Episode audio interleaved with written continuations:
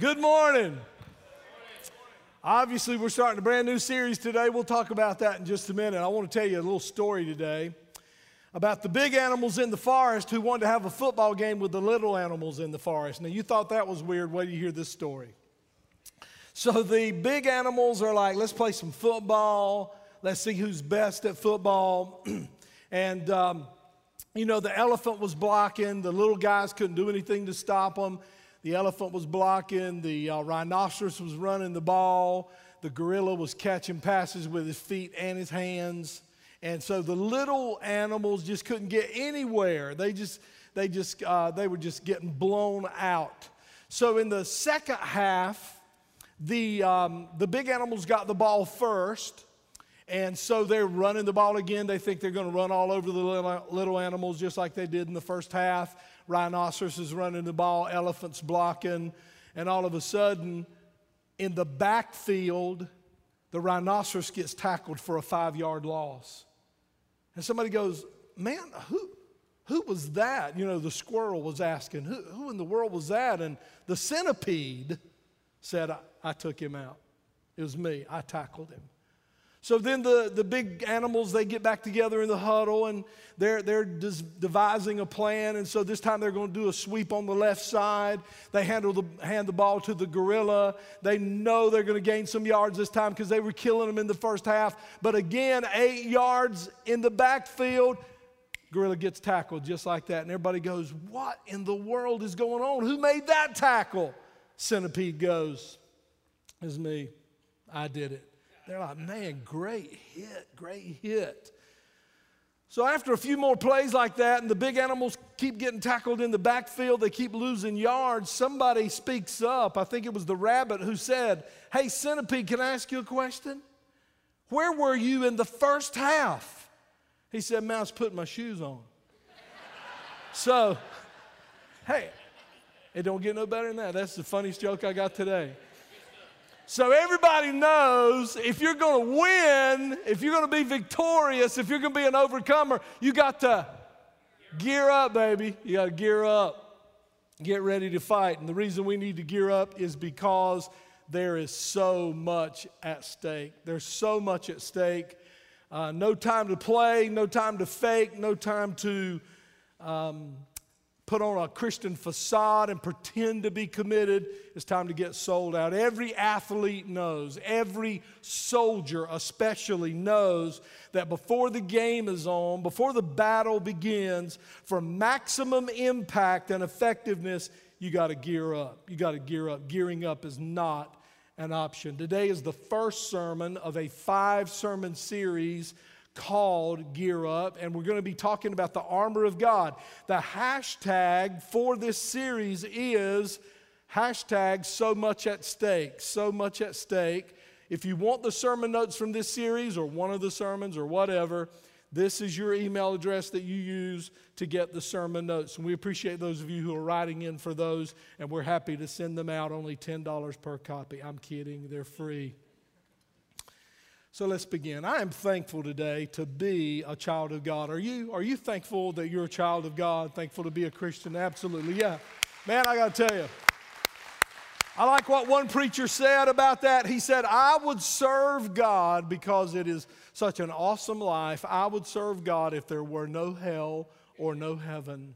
I would still serve God. Even if, the, even if at the end of this life it was like turning off a light switch, I would still serve God because I love living the life of a believer. But here's what we have to understand we have a lot working against us as we attempt to live a victorious life in this world, a victorious life for God, a victorious Christian life.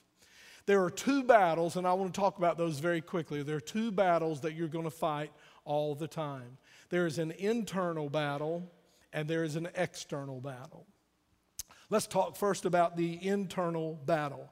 As a disciple of Jesus Christ, and we talk about this all the time here at the bridge because it's important that you know this. It's important that you understand this, not just this morning while I'm talking about it, but every single day of your life. It is important that you understand that this is a constant battle for you, that internal battle, that we, though we've been saved, and, and this message is a message to believers primarily, but it's a message to all of you. If you're here today and you're not yet a believer, please listen to the message today and say, God, what are you saying to me out of this sermon, out of what Pastor Farrell is talking about, out of this sermon series. So, whether you're a believer or not a believer, you're going to gain something from this if you open your heart.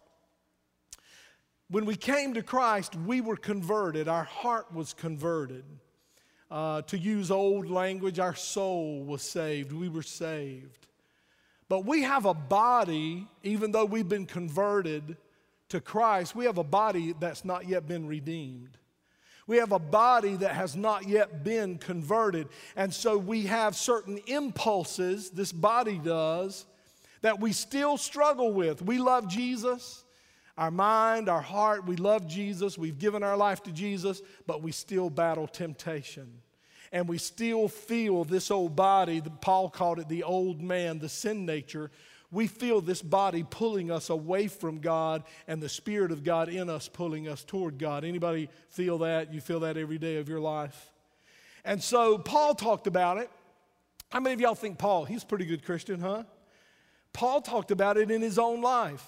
Paul said, I don't do what I should do. He said, and then I end up not doing, or I end up doing what I shouldn't do. I don't do the things I really want to do in my heart because my body pulls me away. And then I end up doing things I know I shouldn't do. And so Paul talks about that struggle so clearly. Let's go to Galatians chapter 5. Paul wrote this book, and it is to a church in a city called Galatia, and that's why it's called the book of Galatians. It's a letter that Paul wrote to this church. And this, this verse here really describes what I'm talking about today. So important that you understand this. The sinful nature that is inside of us, whether we are a believer or not, whether we are a follower of Jesus or not, we have a sinful nature and it wants to do what? It wants to do evil. You know, I talk about this all the time. Hosea said, We are bent toward evil. We're not bent toward good, we're bent toward evil. We need a redeemer, we need a savior. So, this sinful nature wants to do evil. It's inside of us, which is just the opposite of what the what?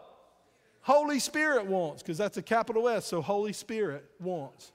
And the Spirit gives us desires. So, so we got this sinful nature giving us desires.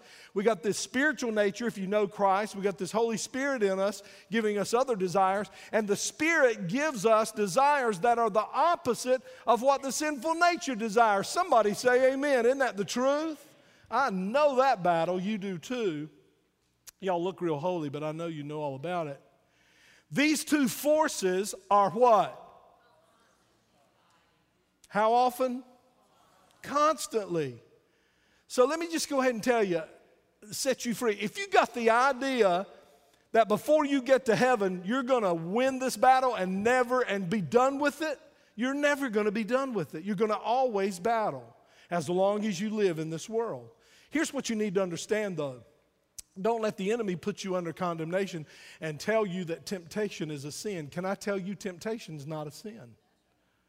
because we're all tempted. Who else was tempted? Jesus was tempted. And the Bible says he was tempted, but he what? Didn't sin. So you can be tempted without sinning. How many of you, that's good news for you right here today. That is good news for you. That temptation's not a sin because we're tempted every day. We're tempted every single day. So these two forces, the Holy Spirit that's in you because you're a Christian, the sinful nature that's in you because you were born of Adam, these two forces are constantly fighting each other so that you are not free. When will we be free? When we get to heaven, we'll be free. So that you are not free to carry out your good intentions. So that's that internal. Now let's look at the external. And the external is um, the schemes of Satan, the devices of the devil, the tricks, the, you know, Satan knows we have that sinful nature. So he plays off that. He comes at us knowing we have this in us. And he tempts us and he puts things in our path and he shows things to us and he says things to us to get us to give in to that sinful nature. So that's the external battle that we have. As a matter of fact, in Ephesians 4:27 it says, "Do not give the devil an opportunity." That's a scripture in your Bible. That's a word for you. That's a word for somebody here today. Don't give an opportunity. Don't, don't give an open door. Be careful about that. Um, and that brings us to our text. So let's go to our text. And here's the text of the sermon Ephesians chapter 6. And I'm going to read the first three verses of our text, make a couple of comments, and then we're going to read the rest of our text. So Paul says, Paul wrote the book of Ephesians, and he, this is a letter as well. It's an epistle, which is a letter. He wrote it to the church at Ephesus, so that's why this book is called Ephesians, okay? So, Ephesians 6, 10 through 12. Finally, and this is a word to us, he's talking to the church, he's talking to Christians, he's talking to the bridge, he's talking to people who follow Christ. This is a command. He says, finally, what? Be strong. How? Now, if, he, if that's a command from the Word of God, let me ask you a question. Would God ever command you to do something you can't do? No, no. You can be strong. It's up to you whether you want to be a weak Christian or a strong Christian. And he says here if you want to live in victory, if you want to enjoy your walk with Christ, then be strong. But the only way you can be strong is not by willpower, you are only strong in the Lord in your relationship with Him, in your intimacy with Him, in your knowledge of the Word of God. And we'll get into more of that later. Finally, be strong in the Lord and in the strength of His might, not your might. The Old Testament prophet said, It is not by my might, it is not by my power, but it is by His Spirit, saith the Lord. And then he says in verse 11, here we go, boom, here it is, bam, here it is. Put on the full armor of God. And then he's going to tell us why. So that you will be made able, because you're not able apart from God. You will be enabled, you will be made able to what? Against what? Okay? So, very, very important. Look at verse 12. For our struggle, is not against our neighbor. Our struggle is not against a family member. Our struggle is not against our wife, our husband. The struggle we have is not flesh and blood. Doesn't, doesn't mean the struggle we have is not our flesh and blood, it is our flesh and blood. What it's saying here is our struggle is not people. That's what, that's what we want to focus on is my boy. You know, have you ever heard somebody say, man, I love church if it just wasn't for the people? Hey, listen, your, your struggle is not with people. Man, I'm glad y'all aren't sitting up here close because I'm doing a lot of spitting this morning. For our struggle is not against people, it's not against flesh and blood.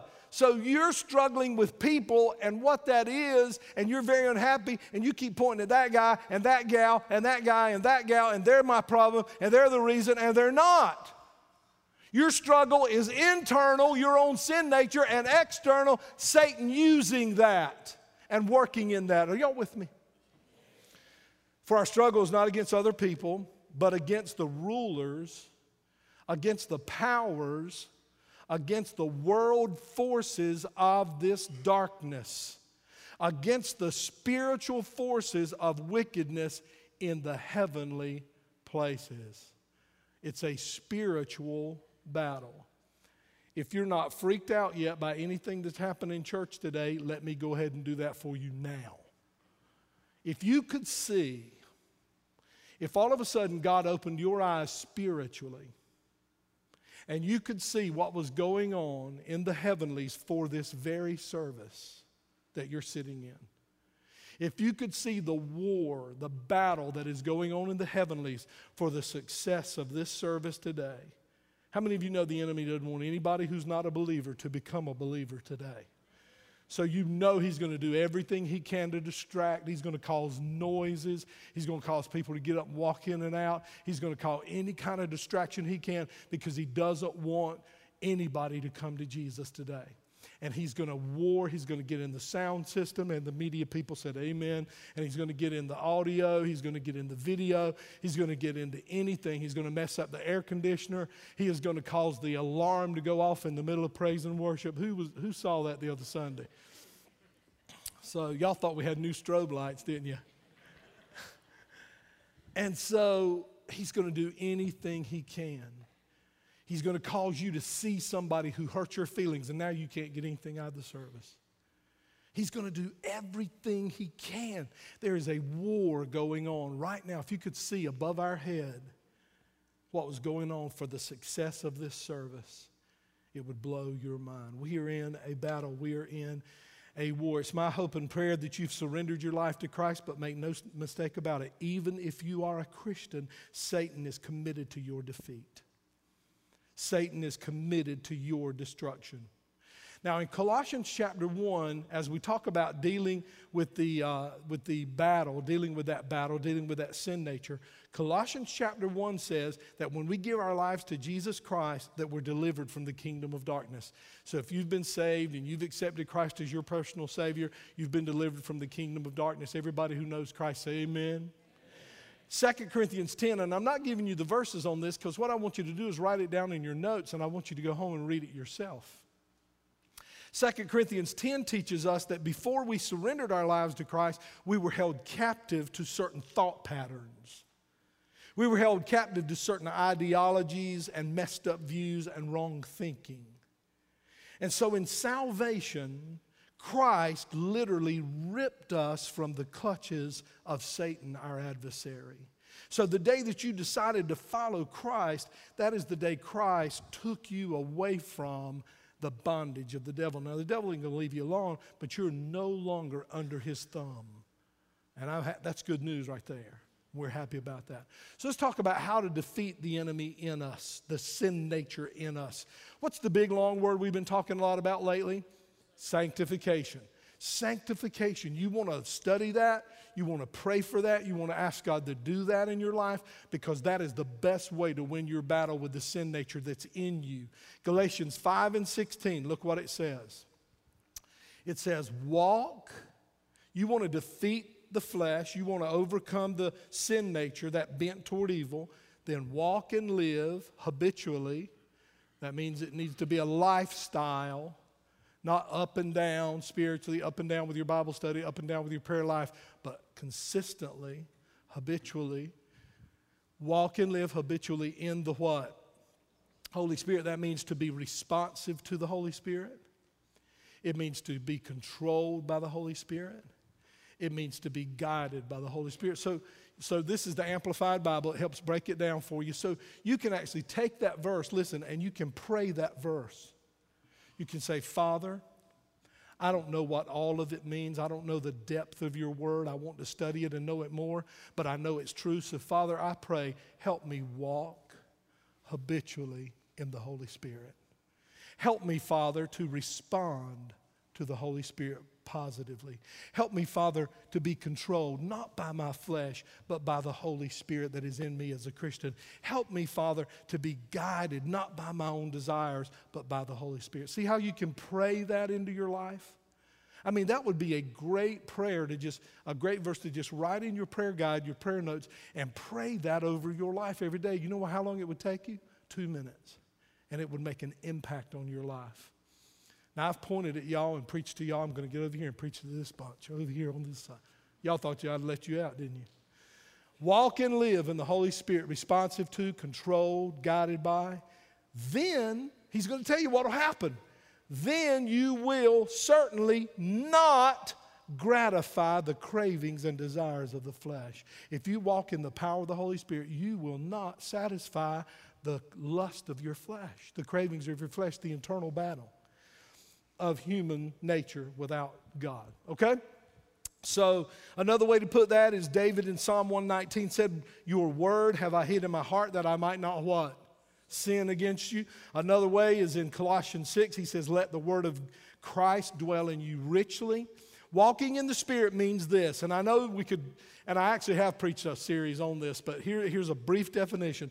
Walking in the Spirit means you live your life in submission to the Holy Spirit and to the things that are revealed by the Holy Spirit in the Scripture, like godly attitudes and godly thoughts and godly words and godly behaviors you pray that in. But what about the external? What about that battle outside of us? How do we cope with that supernatural evil called the devil? Paul says the way we win that battle is by gearing up, gearing up. So let's go back to Ephesians 6. Let's go back to our text. Let's pick up in verse 13 where we left off a while ago. Everybody with me say amen. Ephesians 6 13. Therefore, put on every piece of God's armor. And then he's going to tell us why. That's a little word, so, but it's a big word because he's about to tell you why you need to put on every piece of armor. Therefore, put on every piece of God's armor so you will be able, enabled, made able, because you can't do it without God. So when you put on the armor of God, then you are enabled to what? Resist the enemy who is going to battle against you how often? Every moment of every day.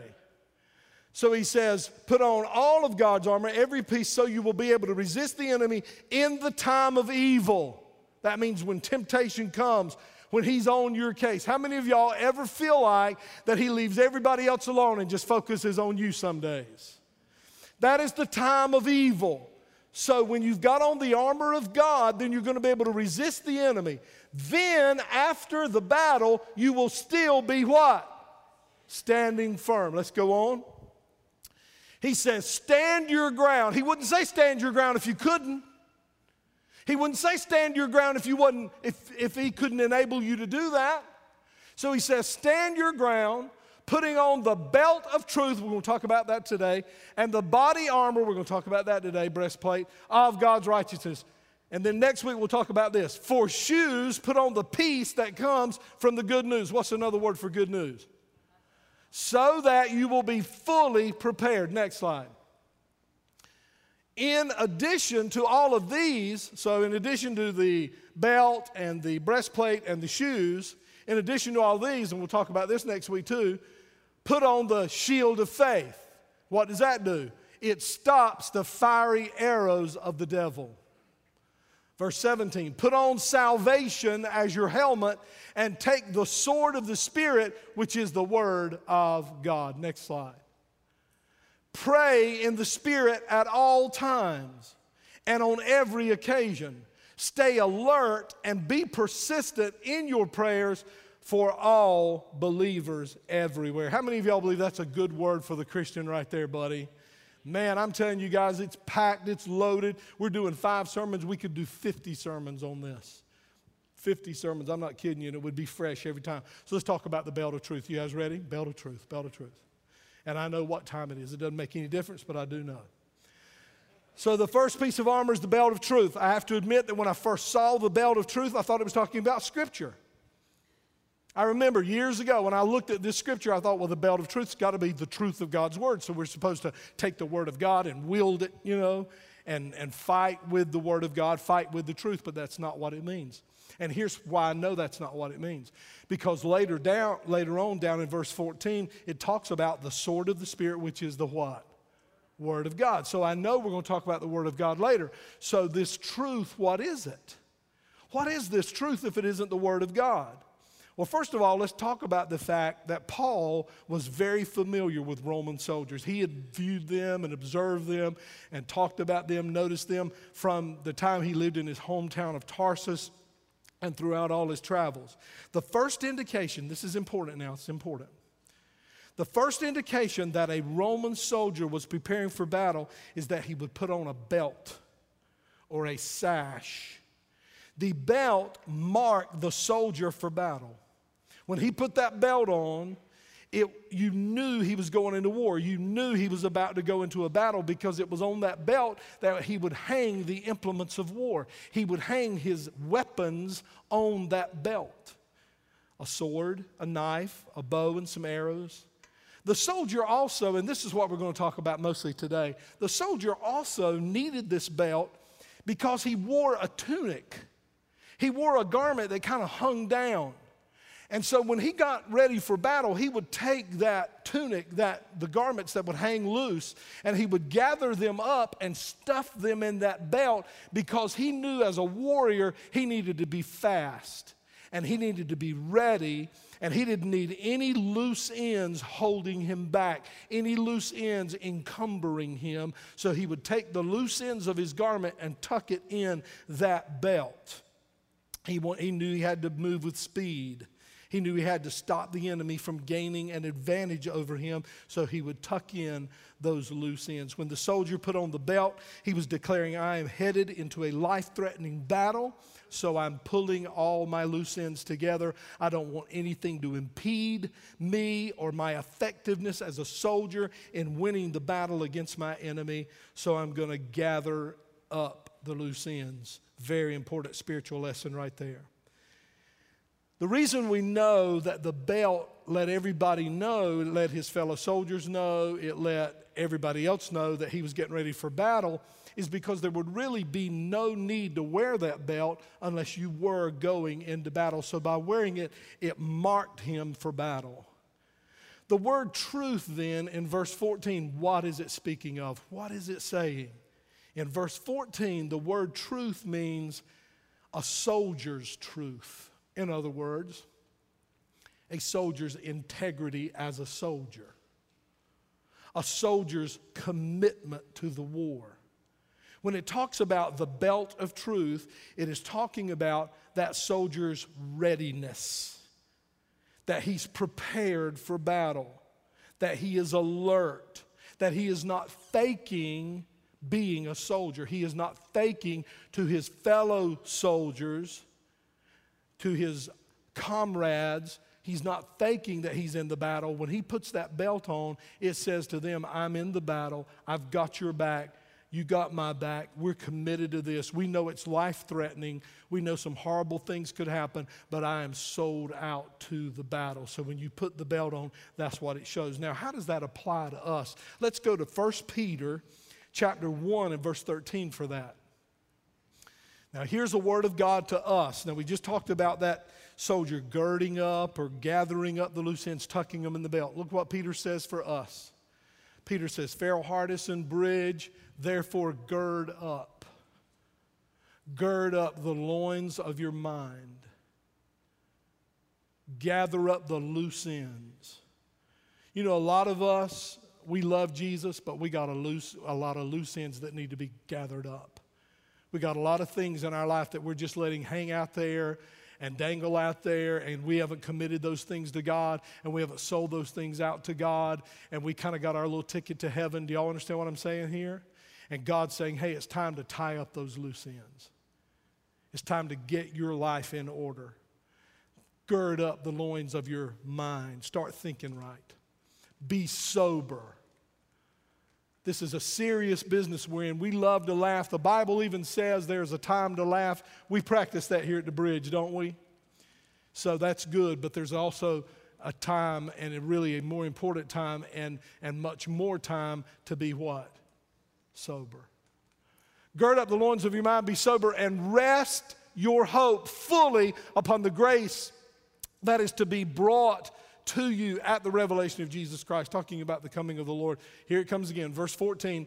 And here's what, here's what it means to gather up the loose ends as what? Being obedient. So we're evaluating our life this morning and saying, God, am I obedient? Really? I mean, really, am I obedient?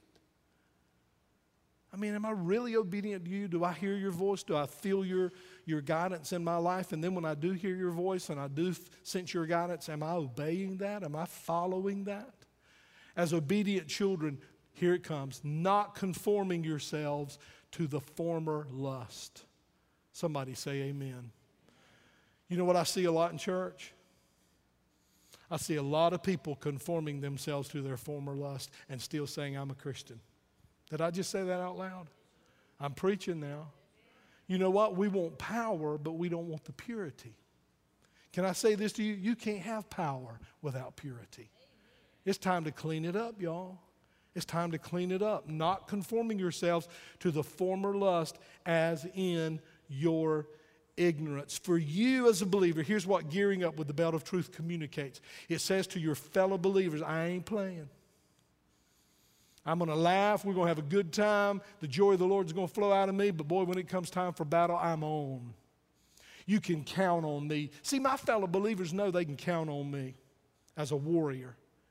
They need to know Pastor Farrell will fight for me. I need to know you will fight for me. I need to know you got that belt of integrity on. That you're not just saying you're a Christian, you're not just saying you're committed to God, but when the heat is on, you're ready to go. You're ready to stand there with me, back to back, both of us with our sword out, back to back, circling around, ready to fight for each other, ready to battle the enemy. And the people of the bridge said, it means you're not playing games, you're seriously committed. Let me just give you some things about the belt of truth. When it says gird up, that's for us. That's us. That's Peter saying to us, You are like a soldier. Gird up the loose ends, tuck them in. Secure all those loose ends, gather them in. Quit letting all that hang out there and encumber you and hold you back and make you not as quick and not as effective as a soldier. The belt of truth speaks of genuineness, sincerity as a follower of Jesus and as a soldier in his army. The belt of truth speaks of truthfulness as a Christian, it speaks of integrity. It speaks of the, a person's dedication to Christ as a warrior and dedication to their fellow believer. The belt of truth says, I am not an unprepared warrior, I am a prepared warrior. I am ready. The belt of truth says we've tied up the loose ends of our life. We've put on the sash that holds our weapons, and we are marked as a soldier. We're, got, we're a soldier, and we've gone public with it. We have a heart for the battle. We've, I love this. I love this statement.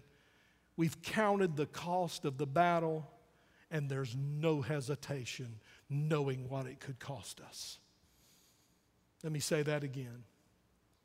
A real sold out soldier says, I've counted the cost of the battle and I'm all in. You can count on me. Now, you who are here, let me just ask a, ask a question. How many of you are currently in the military? Will you just raise your hand? Let me see you. Can we just give it up for our military people? How many of you have been in the military in the past. How many of you? Can we give it up for these guys and gals?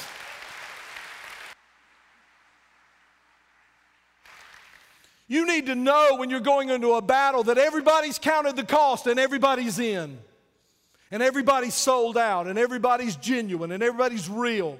That belt of integrity, that belt of truth. And why is this important? because you will never win the daily spiritual battles against your well equipped, powerful enemy unless you are seriously committed to the spiritual victory. You can't wing it.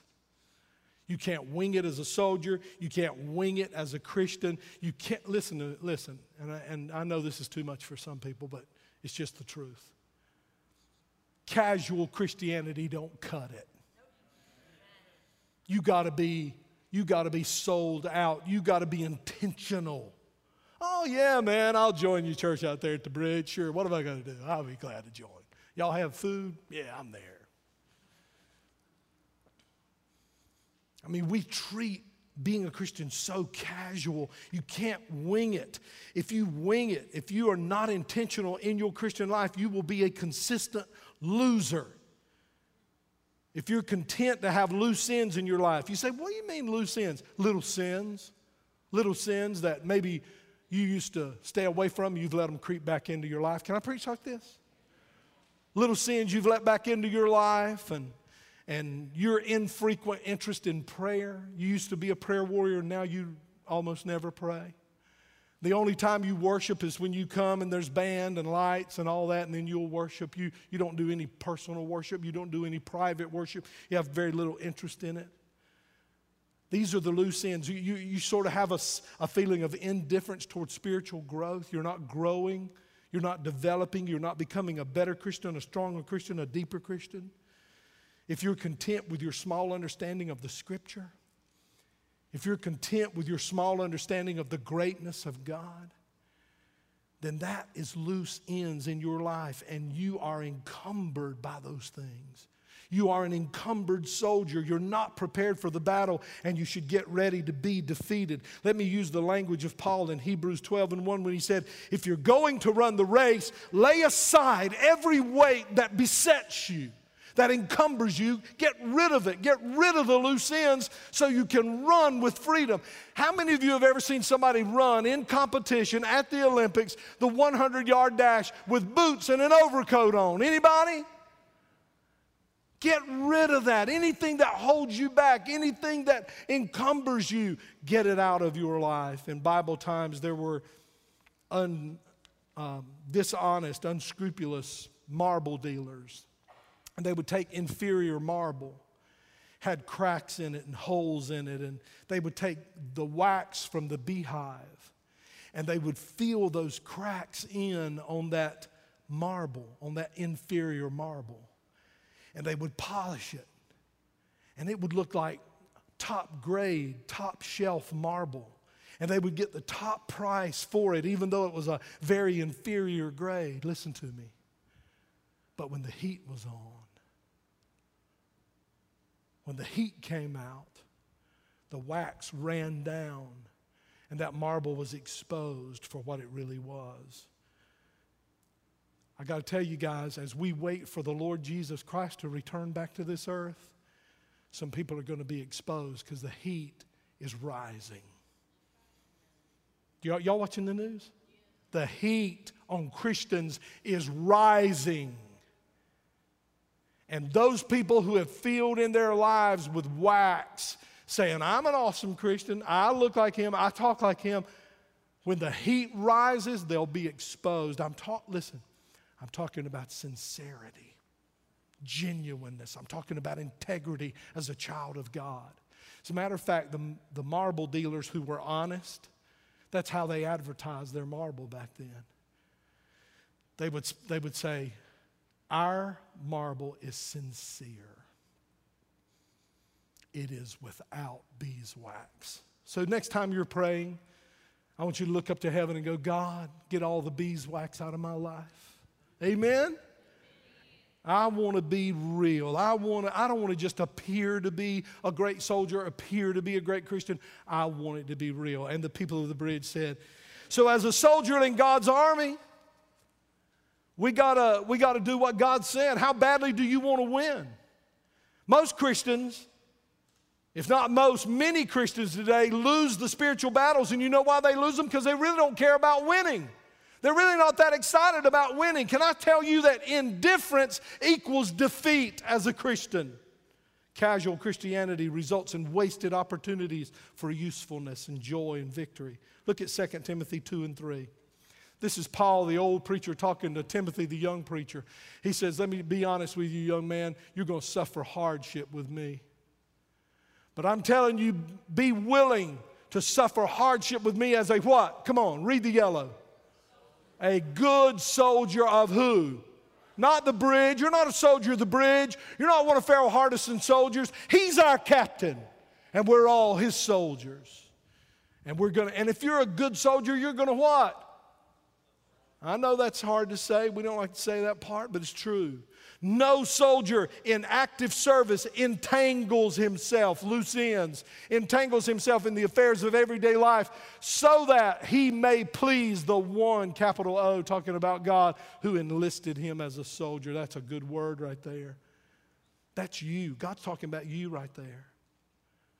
Good soldier of Jesus Christ. You know, you, you guys in the military, nobody joins the military and then the military comes to you and says, uh, hey, man, uh, thanks for joining. Um, if you could work it into your week next week, we're going to try to get some training in. And if you could kind of look at your schedule this week, uh, you think you might be able to make it to that training? How many of you in the military have ever had the military communicate with you like that? They own you. They own you, don't they? You had them communicate with you like that, really?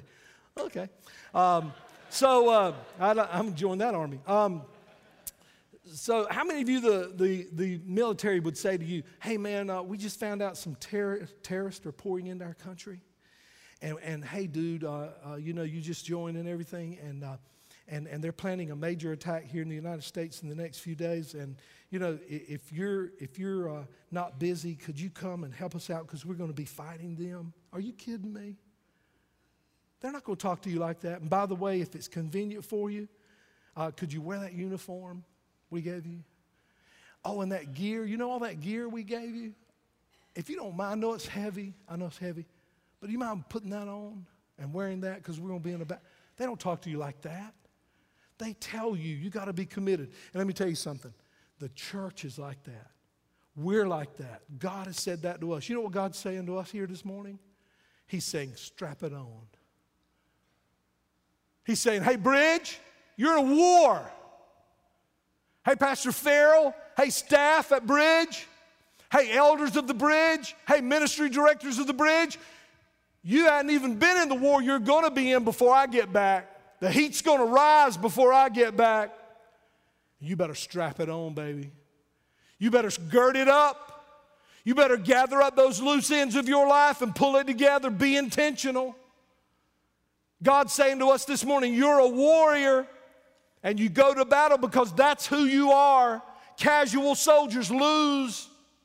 You got to be committed to obedience. You got to be committed to the fight, the fight of the enemy, and you got to be committed to the power of Christ to win over the enemy. You got to be committed no matter what it's going to cost you. You got to be committed because so much is at stake. Now, let me just mention briefly, I wanted to spend most of my time on the belt of truth. Let me just mention briefly the breastplate of righteousness. Here's what Paul is saying to us here He's saying, You got to be sincere, you got to be committed, you got to be dedicated, but you've also got to back that up with a righteous life. You got to back that up by living holy. Here we go. We're talking about sanctification again. We're talking about evaluating our life. Guys, let me just repeat myself. There is no power without purity. I want, that's like saying, I want the anointing. I want the weapons. I want the power of God. We talked about that word unction. I want the unction of the Holy Spirit. I want that, I want that cutting edge in my ministry. Now, I'm not going to live so holy. I'm not going to really live every day you know, like I think you want me to live, but I'd still like to have that power in my life. Listen, listen, it ain't going to happen. That's not going to happen. He's saying right here if you want to be an overcomer, if you want to be victorious in battle, you have to put on the breastplate of what? Righteousness. Righteousness. No Roman soldier would, thought, would have thought of going into battle without a breastplate because it covered the most vulnerable parts of his body. He wouldn't think of going into battle without that. See, that's what righteousness does for us. There's two kinds of righteousness. There's imparted righteousness. When you ask Jesus to come into your heart, he imparts His righteousness to you. You remember us talking about that? Remember me talking to you about how when you got saved, it wasn't your righteousness that God sees now, but it's the righteousness of His Son on you? Do you remember that teaching? Say, yes, please say yes. That's imparted righteousness. That's imputed righteousness. That is righteousness that was given to you when you got saved. It is a gift. But then there's another righteousness that God tells us that we are to demonstrate. He says, I'm going to give you some righteousness. I'm going to impart righteousness to you, but then I want you to live righteously. I want you to demonstrate righteousness. He goes on and he talks about that in Philippians 2:12. Let's read it. Philippians 2:12. So then, my beloved, so he's talking to Christians here, just as you have always obeyed, not as in my presence only, but now much more in my absence. Here it comes. Work out your own salvation with fear and trembling. For it is God who is at work in you both to will and to work for his good pleasure. So, what is Paul saying there? Paul's saying if you expect to go into battle, you have to be ready, you have to be committed, you have to be a man of integrity. We've already talked about that. You have to be dedicated and devoted as a soldier, and understanding that uh, you're a soldier, you get your loose ends pulled together. We talked about that. But then he says, and don't go into battle spiritually unless you are obeying God, unless you are living righteously in your life. There's a story in the Bible about these people who were not living righteously, and they saw in the book of Acts some people operating in the Holy Spirit, and they thought, well, we're just going to do the same thing. So they saw these men of God casting a demon out of somebody, and they thought that was the coolest thing they'd ever seen. And so they said, Well, we're going to do that. So they found a demon possessed guy, and they said, So they just copied what they saw the Christians do. And they said, In the name of the guy they just mentioned over there, Jesus, in his name, come out. And the Bible says that the demon that was in that guy woke up and kicked their rear end. It's right there in the Bible. That's the very words used right there in the Bible. Kicked their rear, tore all their clothes off, and sent them running naked down the street. Now, that's in your Bible. You say, man, I'm finding that today. I'm finding that today. It's in there, it's in the book of Acts. Now, look, here's what I'm saying you can't fight spiritual battles if you're not close to the captain. You can't fight spiritual battles. You can't engage yourself in some spiritual warfare if you're a weak person of God, a weak Christian. As a matter of fact, I would warn you against it.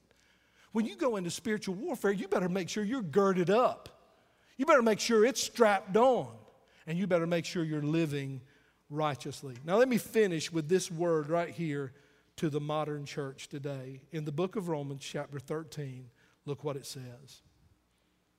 Besides this, you know the time. You guys know the time we're living in. Sometimes we try not to think about it, but you see this thing coming up, coming to an end, don't you?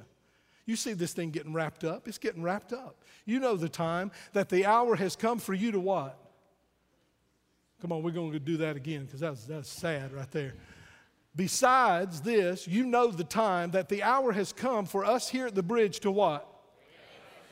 Wake up, baby. It's time to wake up from our sleep. For salvation, that means Jesus coming. That's our salvation. For salvation is nearer to us now than when we first believed. The night is far gone, the day is at hand. So then, let us cast off the works of darkness. Let us cast off that old life and let us put on the armor of what? Start living pure. This is the word. I know this isn't popular preaching. This isn't preaching that, that maybe draws the crowds, but I'm telling you how to live victoriously in these last days. We have got to cast off the darkness and we've got to put on the armor of light. And the bridge said, Next slide. Let us walk properly. That means live, lifestyle. Let us live properly as in the daytime, not and look, when I read this, I thought, man, this could have been written for our day today because just about everywhere you look is all this sexuality and, and all this stuff about. Um, men and men and women and women and, and all this stuff of people getting married, men getting married, women getting married. It's all about sensuality, it's all about sexuality. He says, Let us walk properly as in the daytime, not in orgies and drunkenness, not in sexual immorality and sensuality, not in quarreling and jealousy, but put on what? Put on the Lord put on the Lord Jesus Christ, and make no provision for the to gratify its desires. So Paul is saying, man, we're closer to the end than you think. It's time to behave properly. It's time to stop carousing and drunkenness and sexual promiscuity and sensuality. It's time for you to start quarreling and striving with one another and having these petty jealousies and put on righteousness. And you put on righteousness when you put on the Lord Jesus Christ. There is no other righteousness. That's the only true righteousness. So today, we see the belt of truth, which speaks of our truth, our integrity as a soldier. We see the breastplate of righteousness, living pure. Next week, We'll talk about shoes and we'll talk about the shield. Put on the armor of God. We're in a war, we're in a battle. Let's all stand together.